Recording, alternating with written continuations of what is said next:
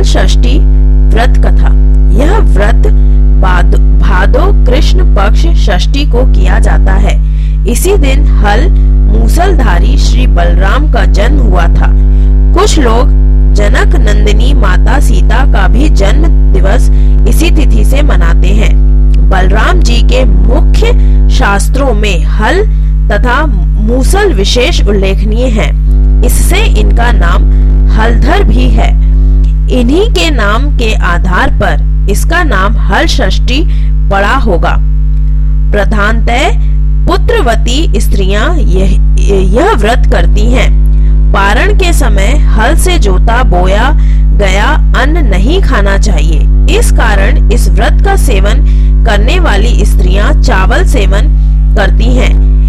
इस दिन गाय का दूध भी वर्जित है विधि विधान से प्रातः स्त्रियाँ भूमि या आँगन लीप कर एक जल कुंड बनाती हैं, जिसमें बेर पलाश गूगल कुश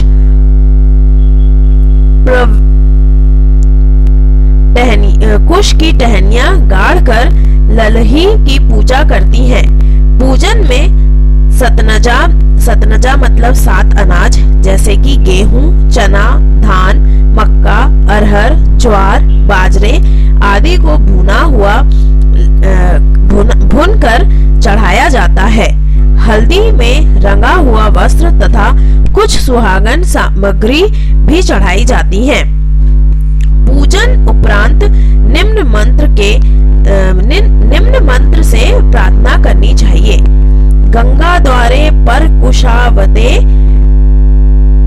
बिल्वके नील पर्वते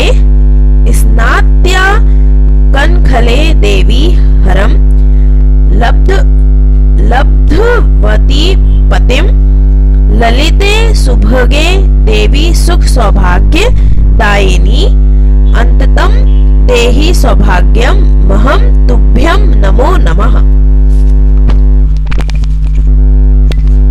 इस मंत्र का अर्थ यह है, हे देवी, आपने गंगा द्वार, कुशाव्रत, बिल्वक, नील पर्वत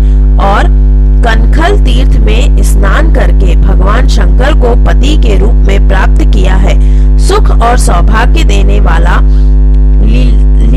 ललिता देवी आपको बारंबार नमस्कार है। आप मुझे अचल सुहाग दीजिए। यह व्रत करने से स्त्रियों का सुहाग अचल होता है, तथा अंत में शिव धाम की प्राप्ति होती है। इस व्रत की कथा इस प्रकार है। प्राचीन काल में एक ग्वालिनी थी, जिसका प्रसव काल अत्यंत सनिग्ध था। एक और वह पीड़ा से व्याकुल थी तो दूसरी ओर उसका चित्त गोरस बेचने में लगा हुआ था। उसने विचार किया कि यदि बच्चा उत्पन्न हो गया तो फिर वह दूध दही ऐसे ही पड़ा रह जाएगा। इतना सोचकर वह झट से उठी तथा सिर पर दूध दही की मटकियाँ रखकर बेचने चल दी। आगे चलकर कष्ट संध्या पीड़ा के कारण एक बनबेरी की ओर में बैठ गई और वहाँ उसके एक बालक पैदा हुआ। अल्हड़ ग्वालिनी ने नवजात शिशु वहीं रखकर स्वयं दूध बेचने समीप के गाँव में चली गई। वर्ष उस दिन हर षष्ठी भी थी। गाय, भैंस का मिश्रित दूध होने पर भी उसने केवल भैंस का दूध बतलाया और ग्रामीणों, ग्रामीण में रहने वाली स्त्रियों को खूब ठगा। जिस बनबेरी में उसने बच्चे को छोड़ा था, उसी के समीप एक कृषक हल जोत रहा था। अकस्मत बैलों के भड़कने से भड़कने से वह बालक उनके चपेट में आ गया।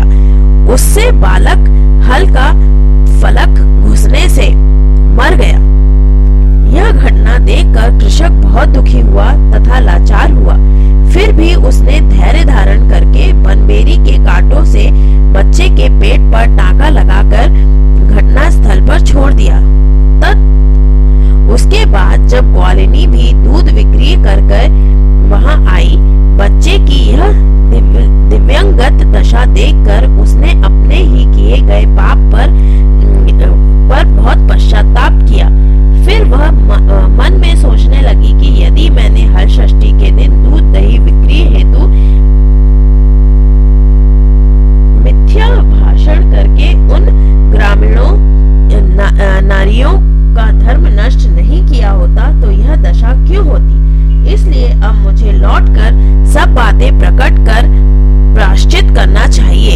ऐसा निश्चय कर वह उस गाँव में गई जहाँ उसने दूध दही बेचा था। वह गली गली में घूमकर कहने लगी कि मेरा दूध गाय भैंस का मिश्रण है। यह सुनकर स्त्रियों ने स्वधर्म रक्षार्थ उसे आशीर्वाद दिया।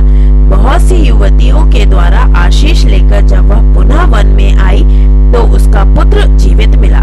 तभी से उसने स्वार्थ सिद्धि के लिए झूठ ब्रह्म हत्या के समान निष्कष्ट धर्म समझकर छोड़ दिया। कहीं कहीं प्रांतों में हल षष्ठी